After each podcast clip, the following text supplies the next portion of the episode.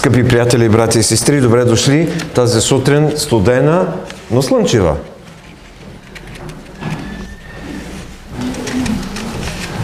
Тази сутрин младежите а, отсъстват, тъй като от а, два дена са в Велинград, където се провежда общото младежко събиране и а, има нужда да се молим за тях, за тяхното връщане, безопасно.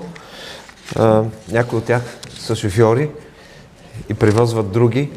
Всичко да бъде наред, пъти обратно. А, тяхната тема, която ще бъде за цялата година, за всичките три младежки събирания е идентичността в Христос изобщо. Една винаги актуална тема, така че Бог да, да ги благославя и да ги държи в един свят, където предизвикателствата са големи. Нека да се изправим.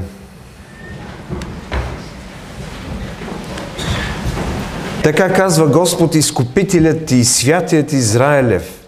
Аз съм Господ, Твоят Бог, който те учи за ползата ти, който те води в пътя, по който трябва да ходиш.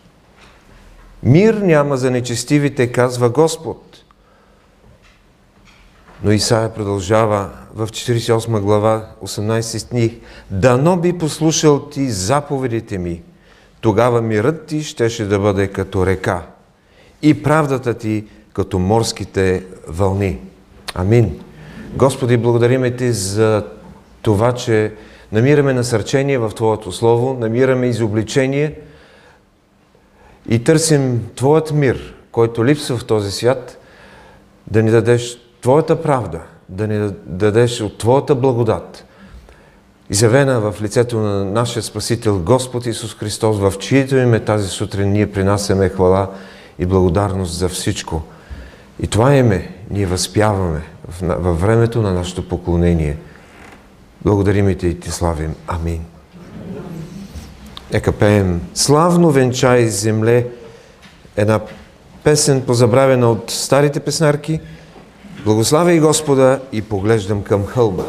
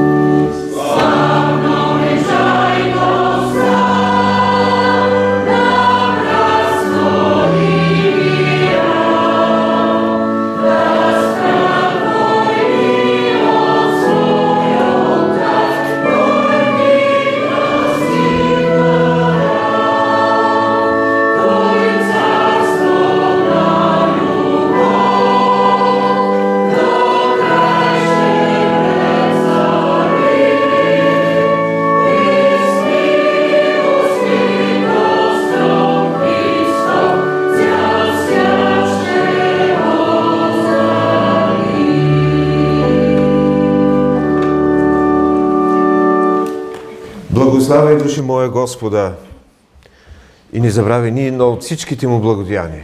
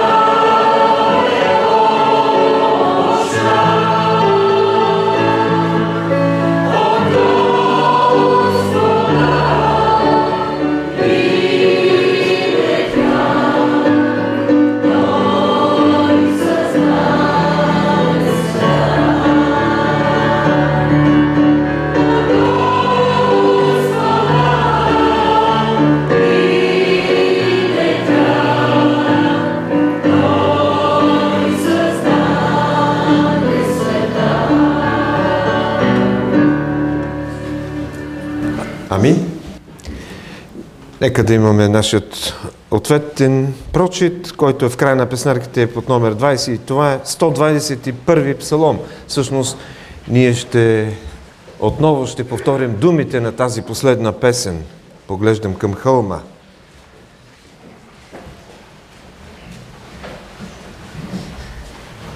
Ще бъде изписан на екрана, разбира се, на тези от вас, които искат следят, да следят под номер 20 ответен прочит или Псалом 121. Ще издигна очите си към хълмовете. Откъде ще дойде помощта ми? Помощта ми е от Господа, който е Той няма да оставя да си поклати крака ти. Онзи, който пази, няма да задреме.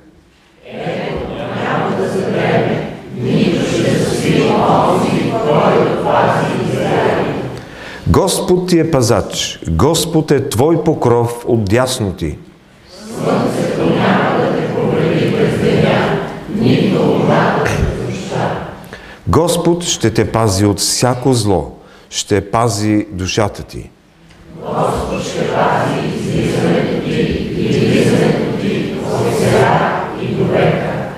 Амин.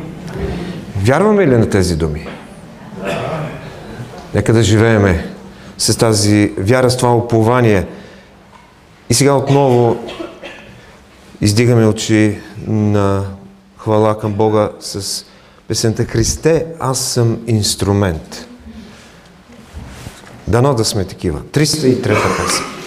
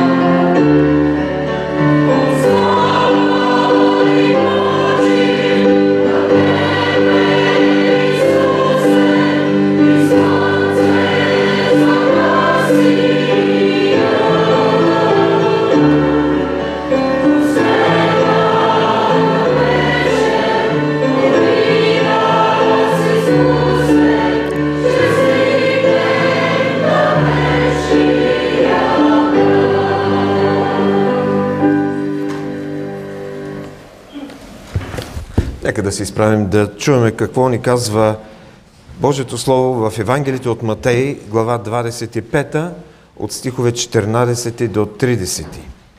Матей 25, 14, 30.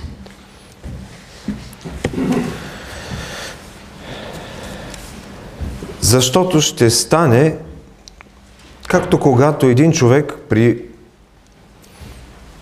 пътуването си за чужбина свика своите слуги и им предаде имота си. На един даде пет таланта, на друг два, на трети един, на всеки според способността му и тръгна.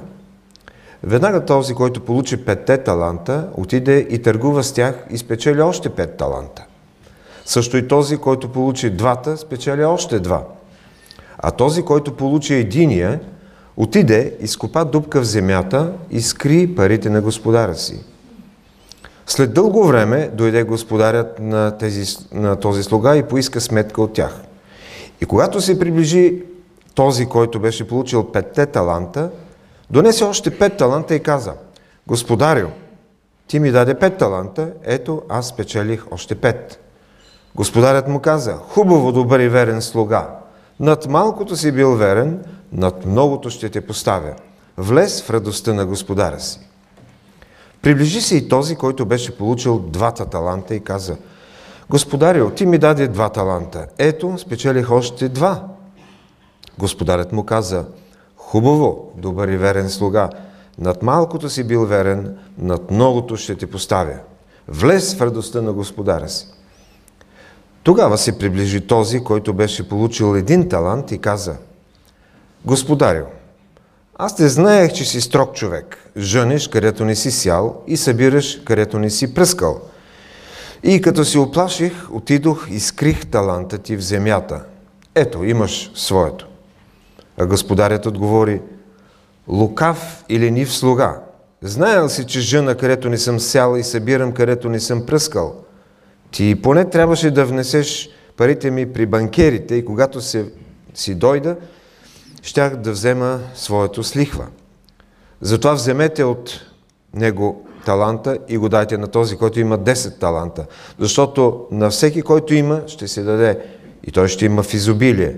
А от този, който няма, от него ще се отнеме и това, което има. А този безполезен слуга хвърлете в тъмницата отвън. Там ще бъде плач и скърцане с зъби. Амин. Нека се молим за Теди Владимиров, за неговата интервенция, която ще бъде направена тези дни. Да се молим и за Матео, който прикарал тежка вирусна пневмония и продължава вкъщи на антибиотици и братчето му Кристиян, внучето на сестра Верка. Господи, благодариме Ти за това, че си скътал за нас поучение в Твоето Слово и ни даваш ум и разум да прозреме Твоята воля за нас, като настойници на това, което си си ни поверил. Благодариме Ти за добрите и примери на вяра, но и за лошите, които заострят нашето внимание за това какви сме настойници на това, което е Твое и то е само временно поверено. Благодарим Ти за а, мъдростта, която извира от Твоето Слово. И те молим чрез Святия Дух да ни я предадеш и на нас, за да я прилагаме в нашия живот, в всичко това, което ни съпътства, в този сложен и объркан свят.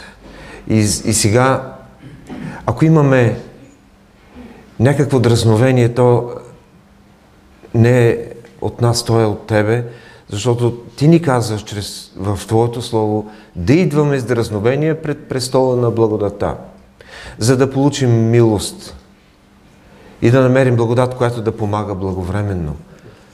Колко е важно тази благодат да се изсипе върху нас на подходящото време. И затова ние сме дошли пред Тебе тази сутрин, защото чувстваме тази нужда, тази, а, тази зависимост. Благодариме Ти за жертвата на кръста, за капките кръв, които докосват мовете ни, изчистват съзнанието ни, преобраз, преобразяват мисленето ни, светогледа ни, но и изпращаш изцеление. Благодариме Ти за това, че си се намесвал през изминалата седмица в живота на тези, които са преминали, бяха преминали операция, като нашата скъпа сестра Елена Гранчарова. Благодарим ти за това, че тя отново е вкъщи и за това, че се възстановява и а, хваля името ти. Благодарим ти за а, преминатите интервенции и а, химиотерапии на нашата скъпа сестра Таня. Благодарим ти за това, че подкрепяш и държиш вярата и упованието й. Молим те за сега за Теди, Теодор Владимиров, на когото трябва да бъде а, поло, а, пред, направена интервенция, която ти най-добре знаеш защо се налага. Молим те да благословиш както него, така и родителите и семейството му. Молим те за Матео да продължи да се възстановява и а, също и братчета му Кристиян. Молим те за тяхното семейство и за близките да те познаят и да бъдат а, заедно с нас в Твоето присъствие, да ги докоснеш и да ги благословиш.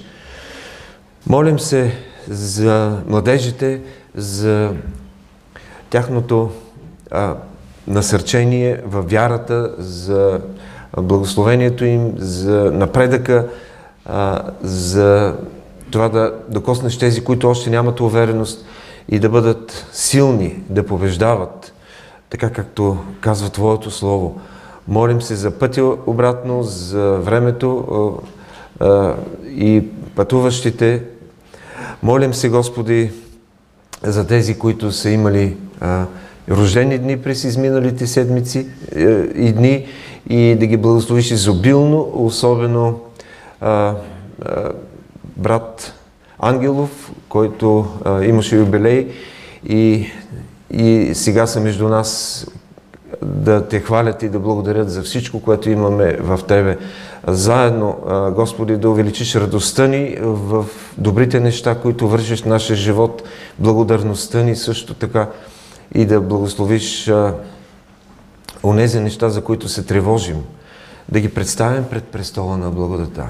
И за този народ няма да представим, да го издигаме пред Тебе, да Те познае и да гледа на Тебе, да благословиш всички, които, а, които си издигнал на, на управляващи позиции, но на които им липсва страх от Тебе. Много са.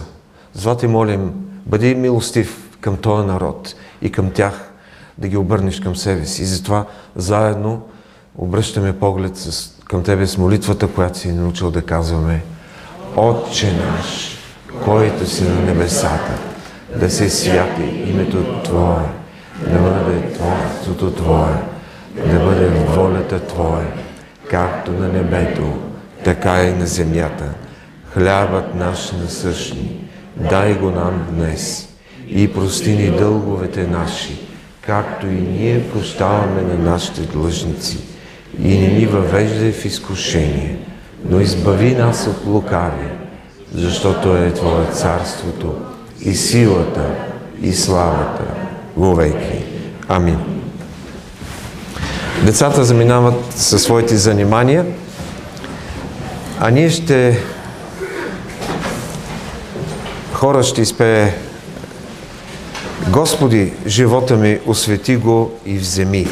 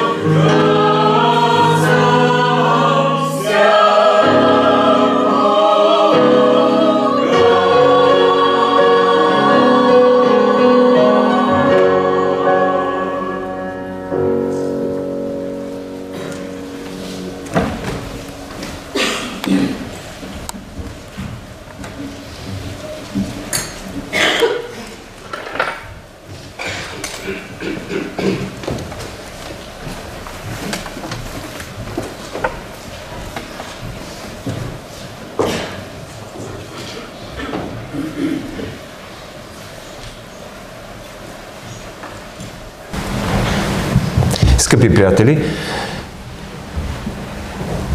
какви са възможностите пред този, на когото беше даден най-малко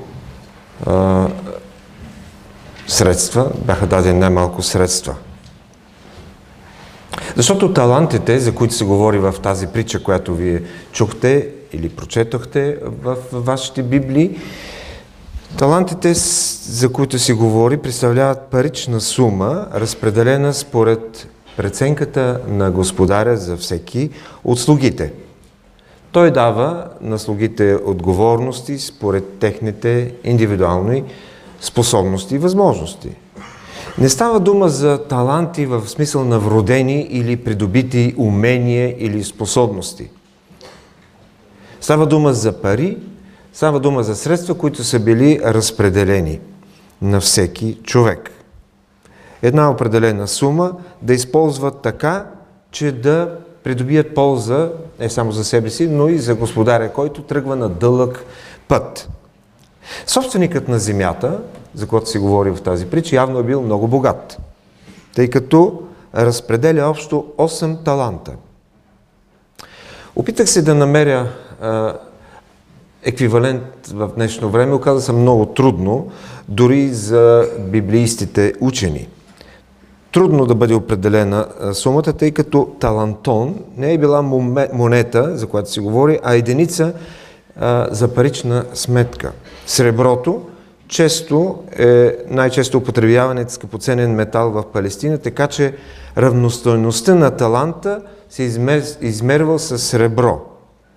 В стих 18 думата за пари е аргирион или сребърна монета. Все пак опитът да се изчисли стоеността показва, според някои, че е било, тези 8 таланта са равнявани на 3 милиона и половина български лева. Представете си, значи на всеки един и на този третият, на който е даден един талант, са му били дадени повече от 1 милион лева. Първият получи 5 таланта и при завръщането на а, господаря се оказа, че е спечелил чрез търговия още 5. Вторият получи 2 таланта и спечела още 2. И двамата получиха достойна похвала от господаря си. И тук виждаме благодата, която господаря показва към двамата. Идентичните похвали към първия и втория показват, че получението на притчата не е върху количеството печалба, а върху верността и отговорността да всеки един да развие потенциала, който Бог е вложил във всеки от нас. В малкото си бил уверен, на многото ще те поставя. Влез в радостта на Господара си. Ние бихме казали, как така в малкото? Ма това са, на единия дад, са дадени е, толкова милиони пари и на другия. Малко ли е? Нашите в кавички големи постижения на земята, според нашите си преценки, в очите на Господа са нищожно малки но той пък е приготвил много благословения, когато се завърне отново. Част от небесните благословения, разбира се, ще бъдат изпитване радостта на Господаря си. Влез в радостта на Господаря си. Брати и сестри, не се ли струва да бъдем верни сега на малкото, което имаме, което ни е дал? Но моят фокус тази сутрин не е върху първите двама, които са похвалени от господаря, а за третият, този, който получи единият талант. Този, който беше порицан.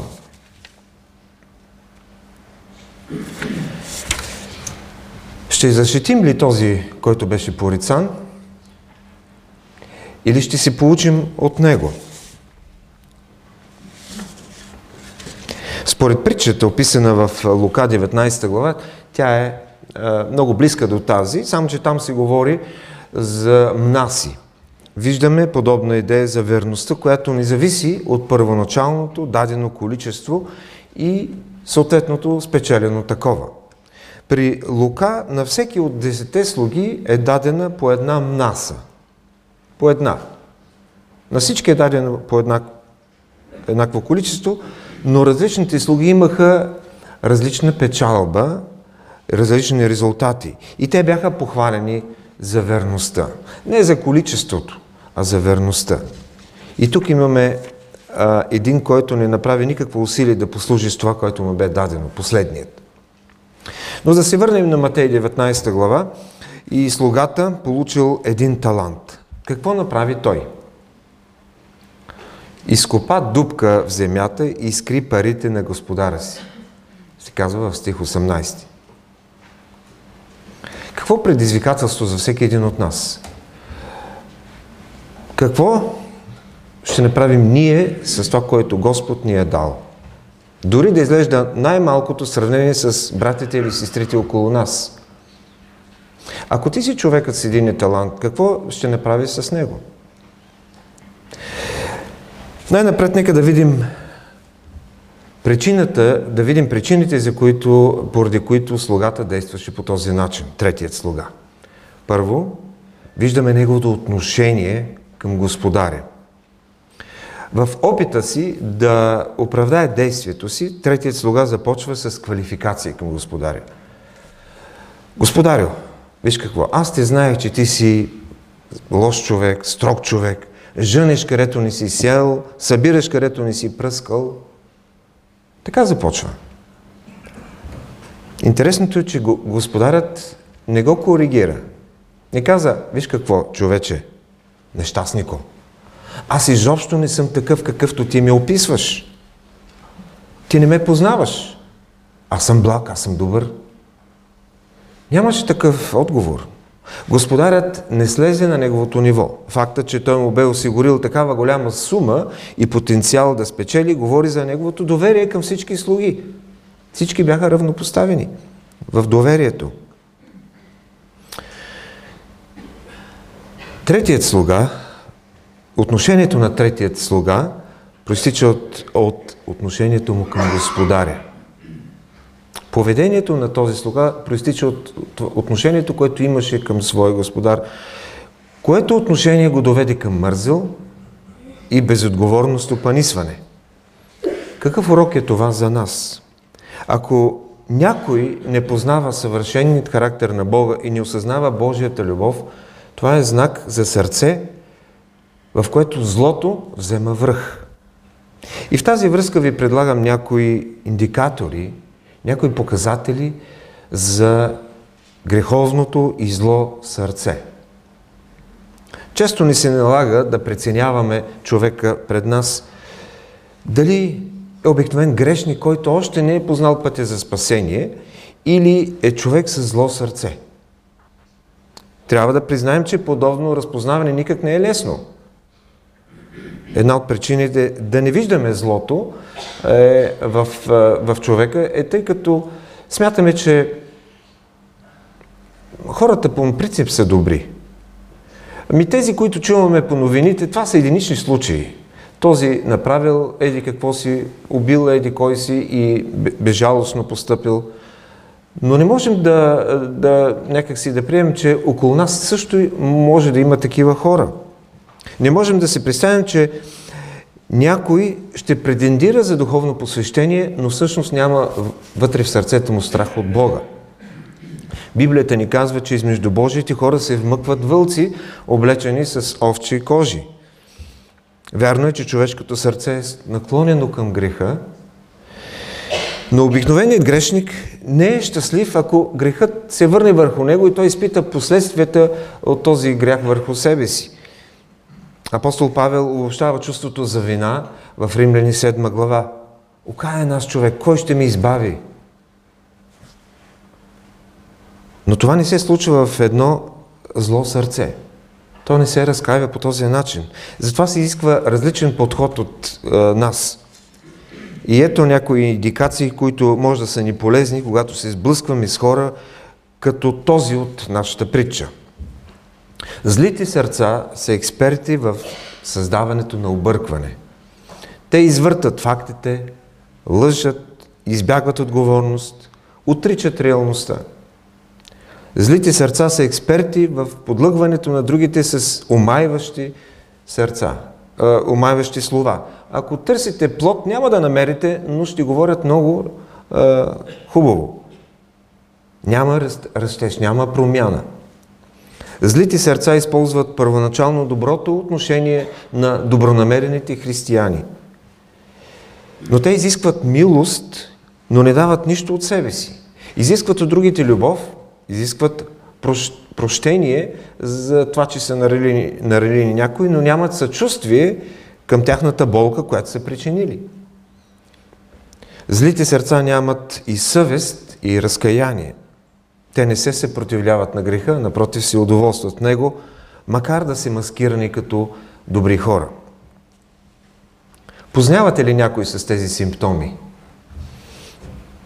Веднага трябва да се противопоставим на такъв. Да наречем злото такова каквото е. И колкото повече се опитваме да покажем търпение към подобни хора, толкова повече влизаме в тяхната игра и е безсмислено. Те искат да повярваме, че техните действия няма да имат сериозни последствия. И когато кажат съжалявам, те очакват от нас да ги защитим пред този, когато те са наранили. Пророк Исаия в 26 глава 10 стих ни казва Ако бъде показана милост към нечестивия, той пак няма да се научи на правда.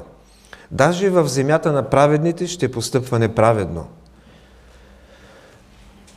И Библията потвърждава тези думи в различни текстове от Словото. Самият Исус не можа да промени фарисеите, въпреки че разговаряше с тях. Божият съвет към Каин не повлия на неговите действия. Точно обратната реакция на хора, които се покаиват. Виждаме със случаят с Захей. Защото само едно съжалявам не е достатъчно. Трябва да се плати цена, за да се постъпи правилно. Може ли злият човек да се промени? Си прочита само един стих от е, книгата на пророк Даниил, 12 глава, 10 стих. Ето какво е написал за нас. Мнозина ще се чистят и избелят и ще бъдат опитани, а нечестивите ще продължават да вършат нечестие. За съжаление. Третият слуга нямаше правилното отношение към господаря и затова сърцето му стана зло. На второ място виждаме не само отношението, но причината, който, заради което той постъпи по този начин, страхът, не здравословният страх.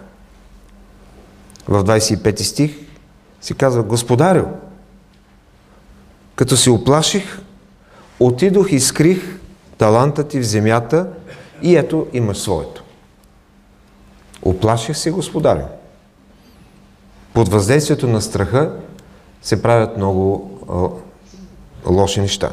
Погрешното му мнение за господаря стана причина той да изпитва страх, недоверие, отчуждение и мързел. Страхът е вид робство.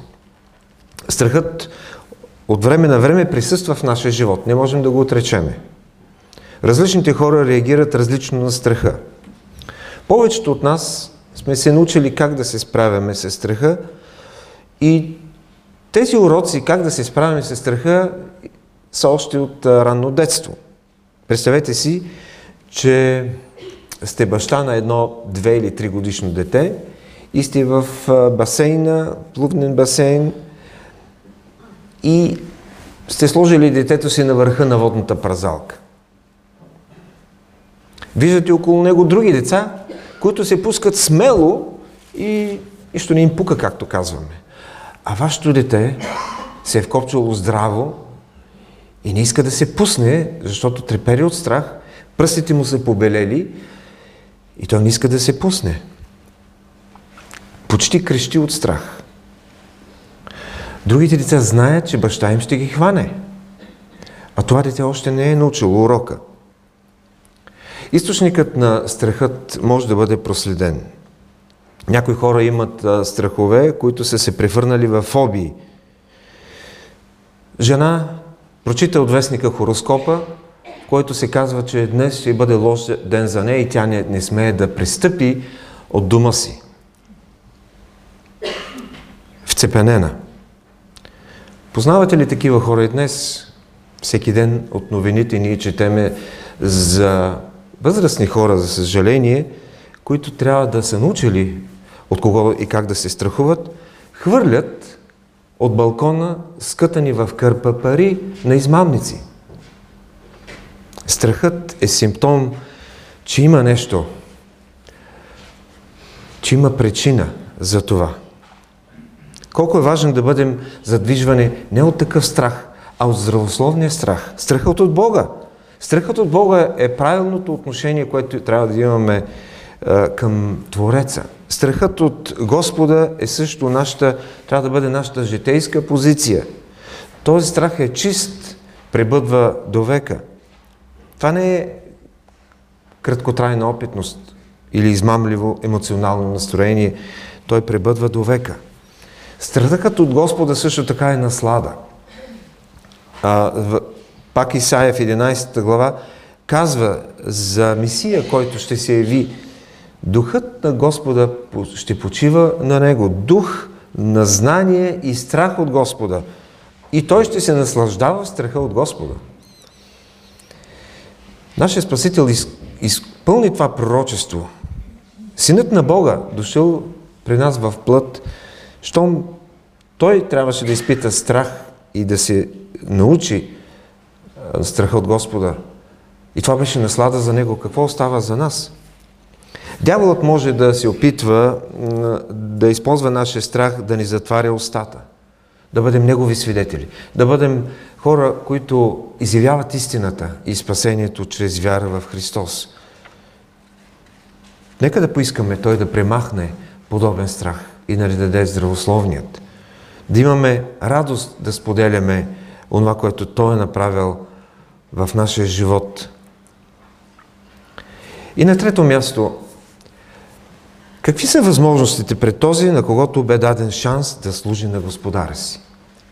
Какво трябваше да направи, а не направи? Какви са възможностите на, за нас, ако на нас е даден един такъв шанс? В 27 стих господарят, който се завърна и поиска сметка, казва на този човек. Ти поне трябваше да внесеш парите ми при банкерите и когато се дойда, щях да взема своето с лихва. Айде, не си могъл да търгуваш, имал си своите проблеми, но поне трябваше да внесеш парите ми при банкерите. Думата за банкери идва от гръцката трапеза, което означава маса. И тя най-често се асоциира с масата, на, която се обменят пари. Вие знаете, на празникът, на тържественото влизане на нашия Спасител, той прикатури трапезите, масите на среброменителите. Същата дума е използвана. При обмяната на пари се взимат такси за обслужване. Банковата система в днешният модерен свят, при който се влагат пари на влог с цел запазването им или да се натрупа лихва, тогава не е съществувала. Стария завет забранява дори лихар, лихварството на, от други иудеи или помежду им, но не забранява и лихварството на езичници, от езичници. Второзаконие 23 глава 20 стих. И най-вероятно Исус в тази притча има предвид печалбата от такси при обмяната на пари от хора, които преминават през Палестина, идват или си заминават. Това са а, хора от диаспората и, или други чужденци.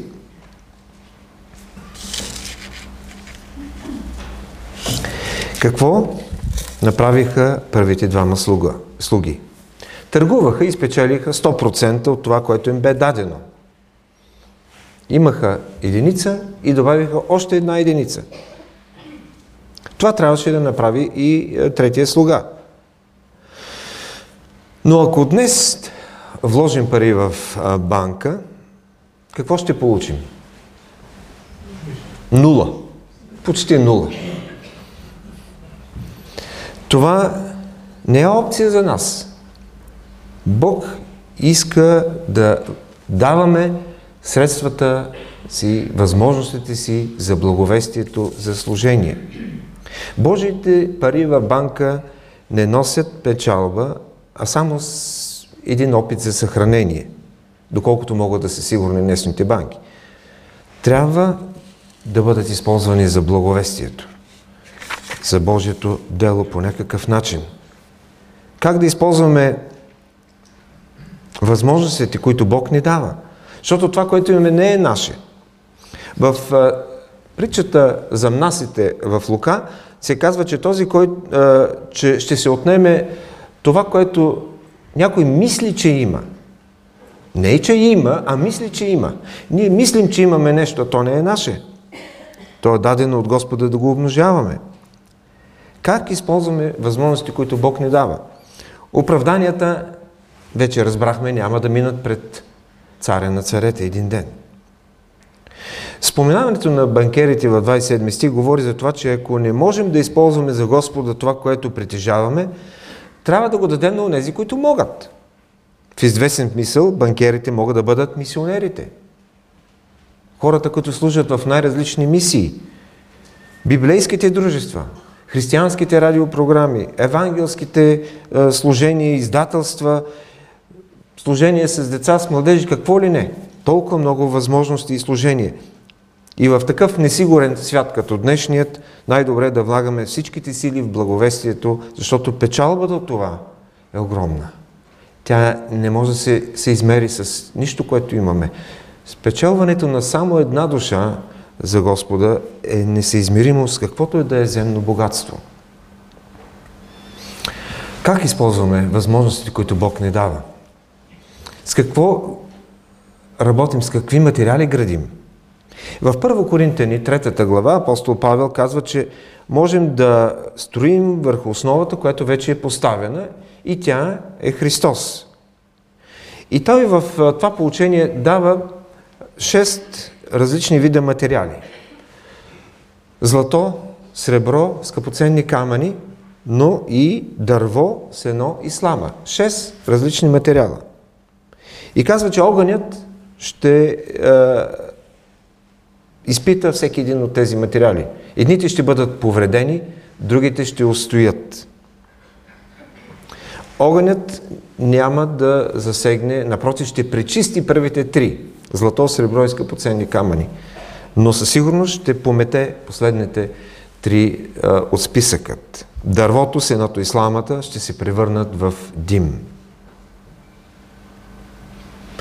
Както добре знаете, едно малко парче злато или сребро или скъпоценен камък не е много, не се забелязва отдалече, не е много внушително, макар и да е ценно.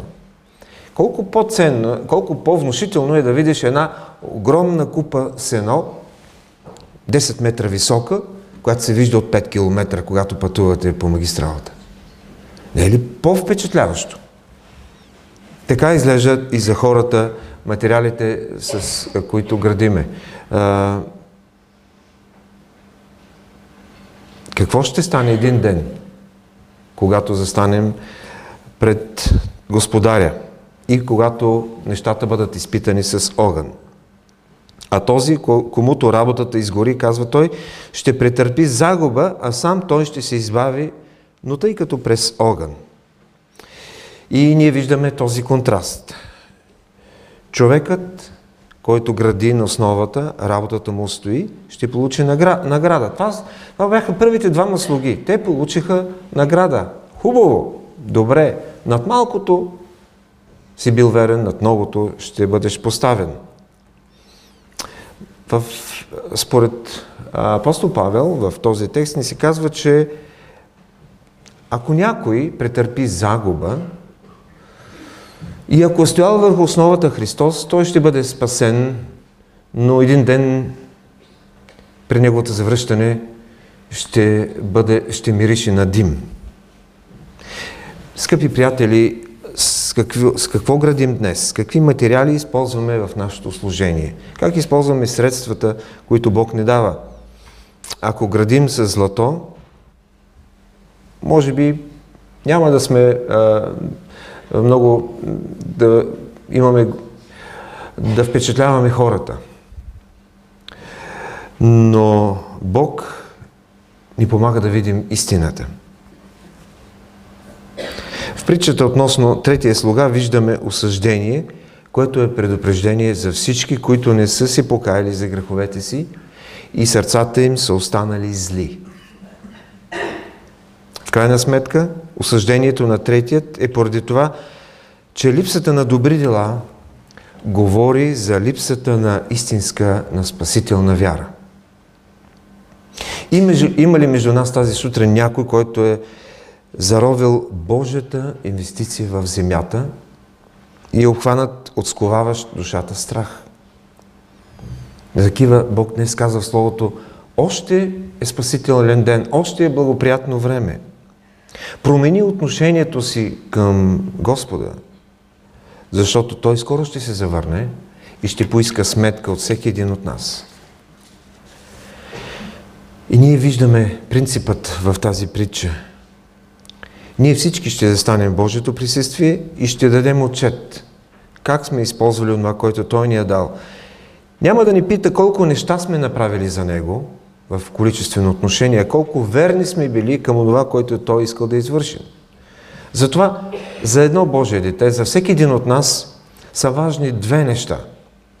Първо, да открием какво Бог иска от нас какво уникално ни е дал, какъв потенциал Той ни е дал.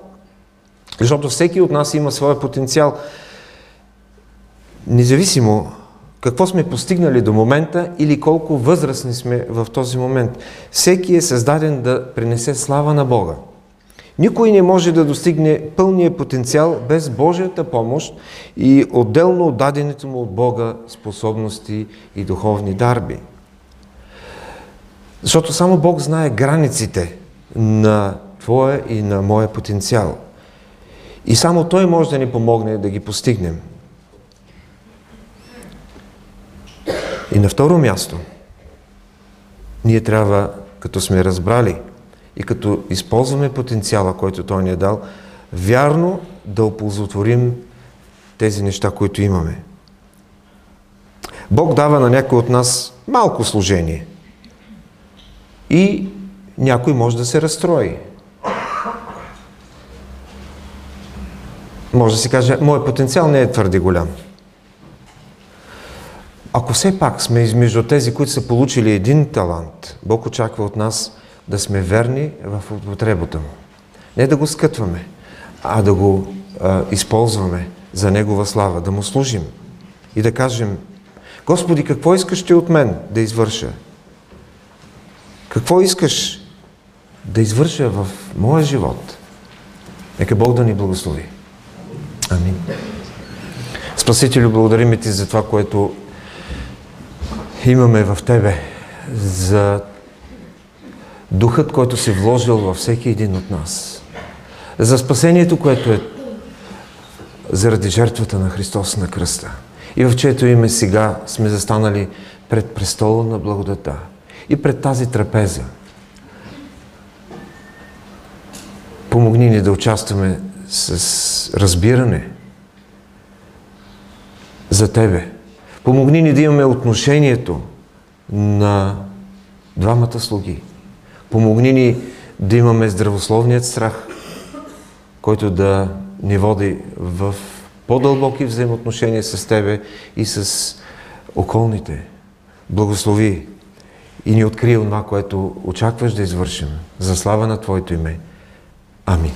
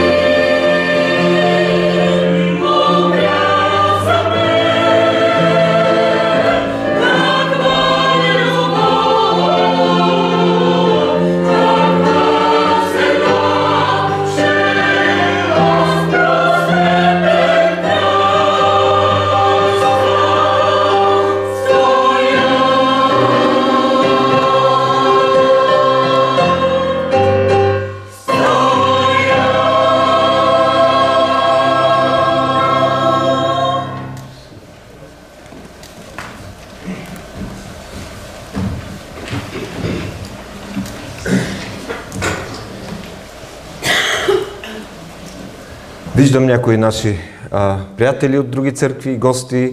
А, бъдете добре дошли, благословени. Ако искате нещо да споделите, може да го направите.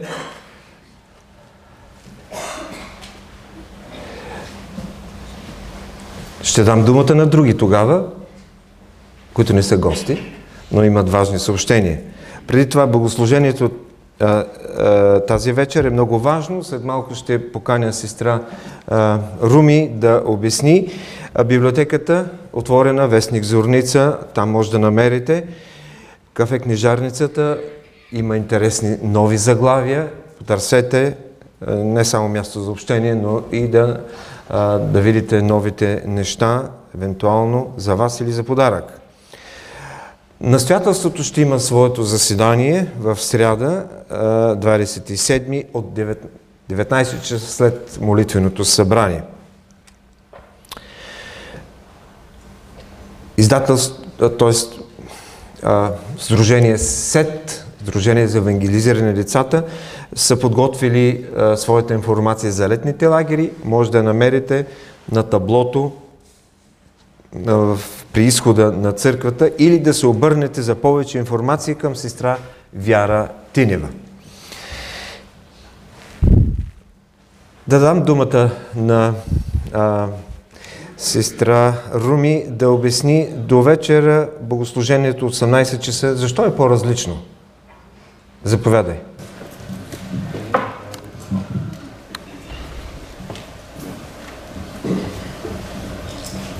вечера ще имате възможност да се срещнете с едни хора, които а, още от, преди да се оженят имат желание да отидат да служат в Африка и да служат на, в, на най-бедните от най-бедните.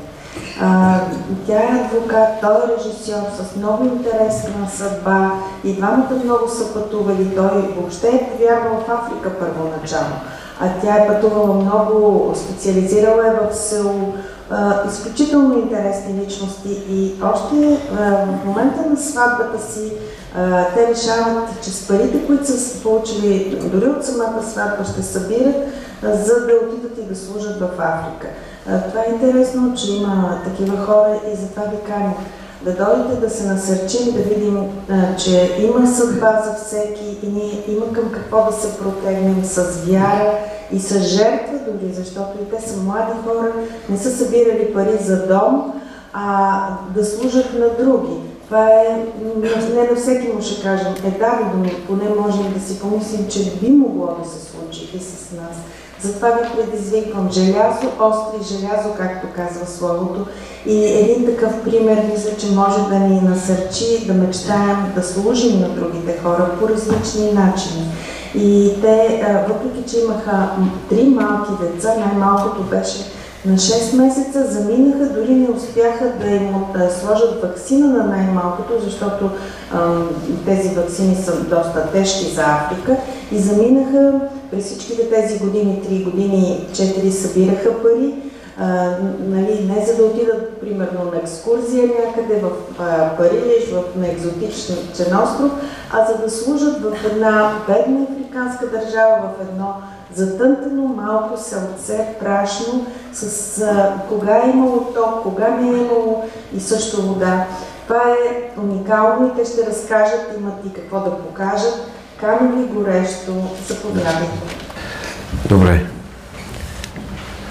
Смятам, че беше а, интригуващо за всеки един от нас, а, които ще дойдем, но не забравяме и в сряда а, с събранието на сестрите от 16.30 и молитвеното събрание от 18 часа. Тук виждам между нас едни хаджии, семейство Янакеви, хаджии, които се върнаха от пътуване в Израел. Ако имат нещо да споделят, не, не сме го планирали. Ако искате, кажете няколко думи, да насърчите и други да пътуват до там. Може би.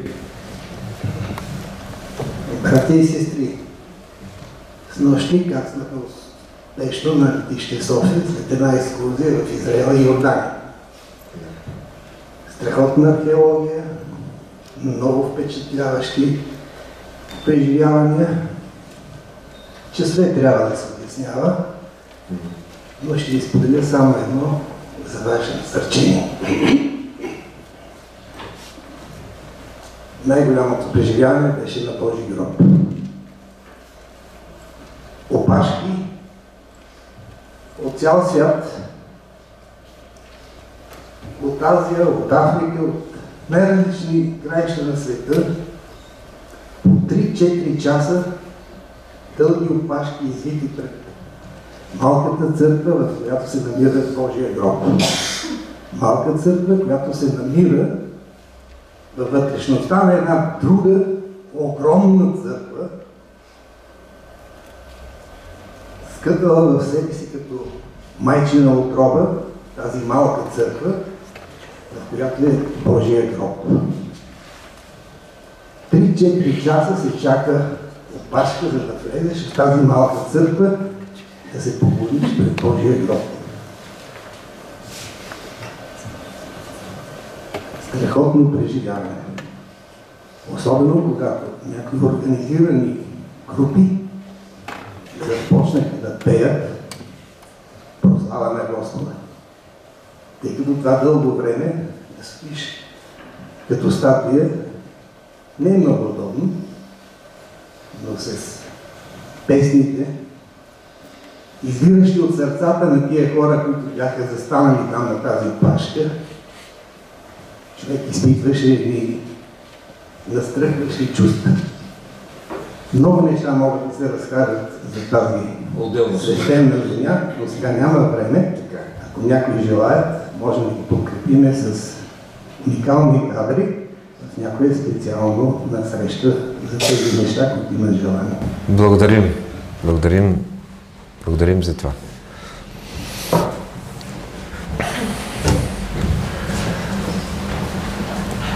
Сега преминаваме към последната част от нашето служение, участие в Господната трапеза. Нека да изпееме Има изкупител. Има изкупител. По време на което ще съберем доброволните дарения. Песен 496.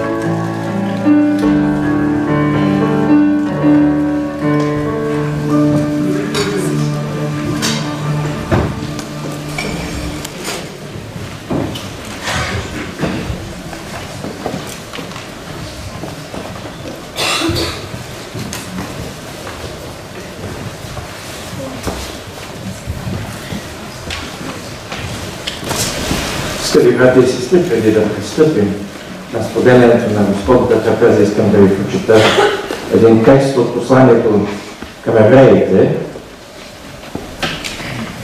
9 глава, от 20, 23 стих нататък. И тъй, необходимо беше образите на небесните неща да се очистват с тези жертви, а самите небесни са жертви по-добри от тях. Защото Христос влезе не в ръкотворно светилище, образ на истинското, но в самите небеса, за да се яви вече пред Божието лице за нас. Не за да пренесе себе си много пъти, да пренасям себе си много пъти, както първосвещеникът влиза в светилището всяка година с чужда кръв. Той би трябвало да е много пъти от създанието на света, а на дело в края на вековете се яви веднъж да отмахне греха, като принесе себе си жертва. И тъй, като е определено на човеците веднъж умрат, а след това настава съд, така и Христос, като бе принесен веднъж, за да принесе греховете на мнозина, ще се яви втори път, без да има работа за крак, за спасението на онези, които го очакват. Амин. Скъпи брати и сестри, текста, върху който чухме е, да проповядва пастир Никола, е, е един от текстовете, от които е, аз съм чел още в най-ранната си младост и трябва да ви кажа, че съм бил малко притеснен. Дали ще мога да върна или да умножа талантите, които Бог ми дава. Защото съм съзнавал, че Бог ми дава и възможности, и дарби, и много неща, и много благословения. И малко съм се притеснял. И днес се притеснявам за това. Откровено. Дали това, което е вложено в мен, аз мога да го отразя за него си. И има е само една от. Че дори да не мога, дори да правя нещо малко и не съвсем достатъчно, това, което Той е направил за мен, то покрива, то запълва моята недостатъчност, моите недостоинства и изчиства моите грехове. Ето за това ни говори и Слово. Ето и за това споделяме тази трапеза, да се спомни това, тази негова жертва. С тази негова жертва нашата вяра укрепва. Та се подкрепва. Благодата добива нова сила. Същността на тази трапеза е Христовата слава. И когато поемаме хляба и вино, ние се храним с Христос. Ние ядем от Него. И нека това да служи за укрепване на нашата вяра.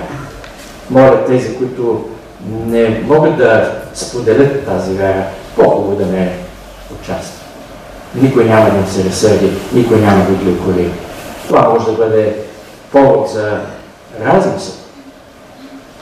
Но всички, които копнеем да бъдем едно с Христовието и да бъдем нашето тяло да се съедини, да влезе в общение с прославеното Христово тяло, възкресено тяло в небесата, нека да взимаме с дързост и вяра. Бог да ни благослови. Нека се изправим.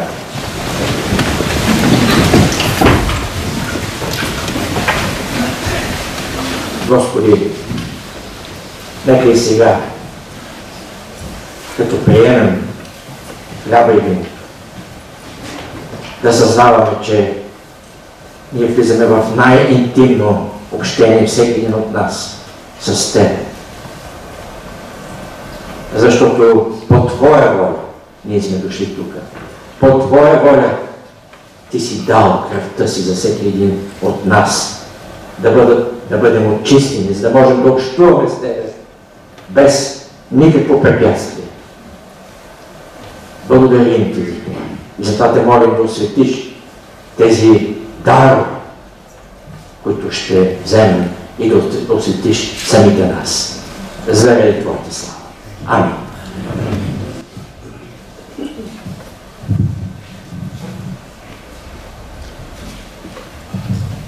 Господ взе хляб и като благодари разчупи и каза, това е моето тяло, което за вас се дава. Вземете и яще, това правете за мое възпоминание. Господи, благодариме Ти за хлябът от небето, който дойде при нас. И това е повече от манна в един кратък период. Това е Твоето тяло, което приемаме, докато дойдеш Ти отново. Благодариме Ти за осъзнаването, за разбирането, за разпознаването на Твоето тяло. И го, да го приемем с благодат в сърцата си. Да бъде прославено Твоето име. Амин. Амин.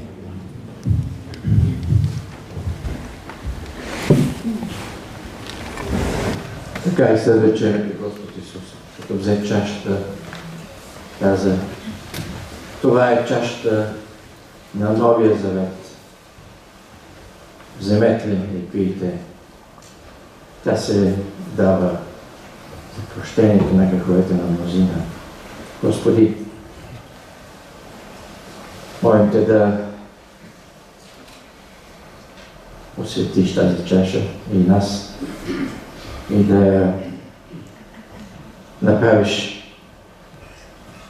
съществена за нас, да укрепиш вярата ни, да ни очистиш от всеки грех и неправда, защото кръвта на Господа Исуса Христа ни очиста от всеки грех и неправда. И нека да приемем с благодарност среди името Ти. Амин.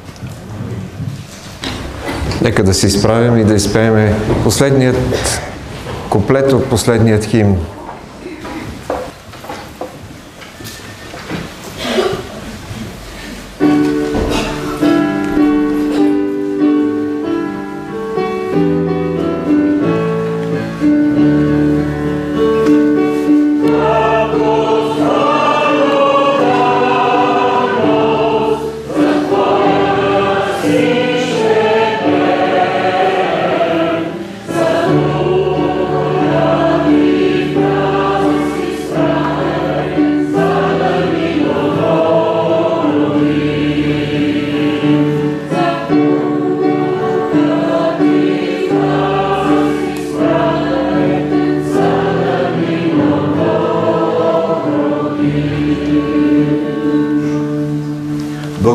Нашия Спасител Господ Исус Христос, любовта на Бог Отец, присъствието, ръководството, общението и силата на Святия Дух, нека да бъдат и прибъдат с всеки един от нас, домовете ни, децата ни, хората, които им предстоят трудности и осложнения да бъдат благословени, както и нашият народ и църквата ти по цялата земя сега и през вековете. Амин.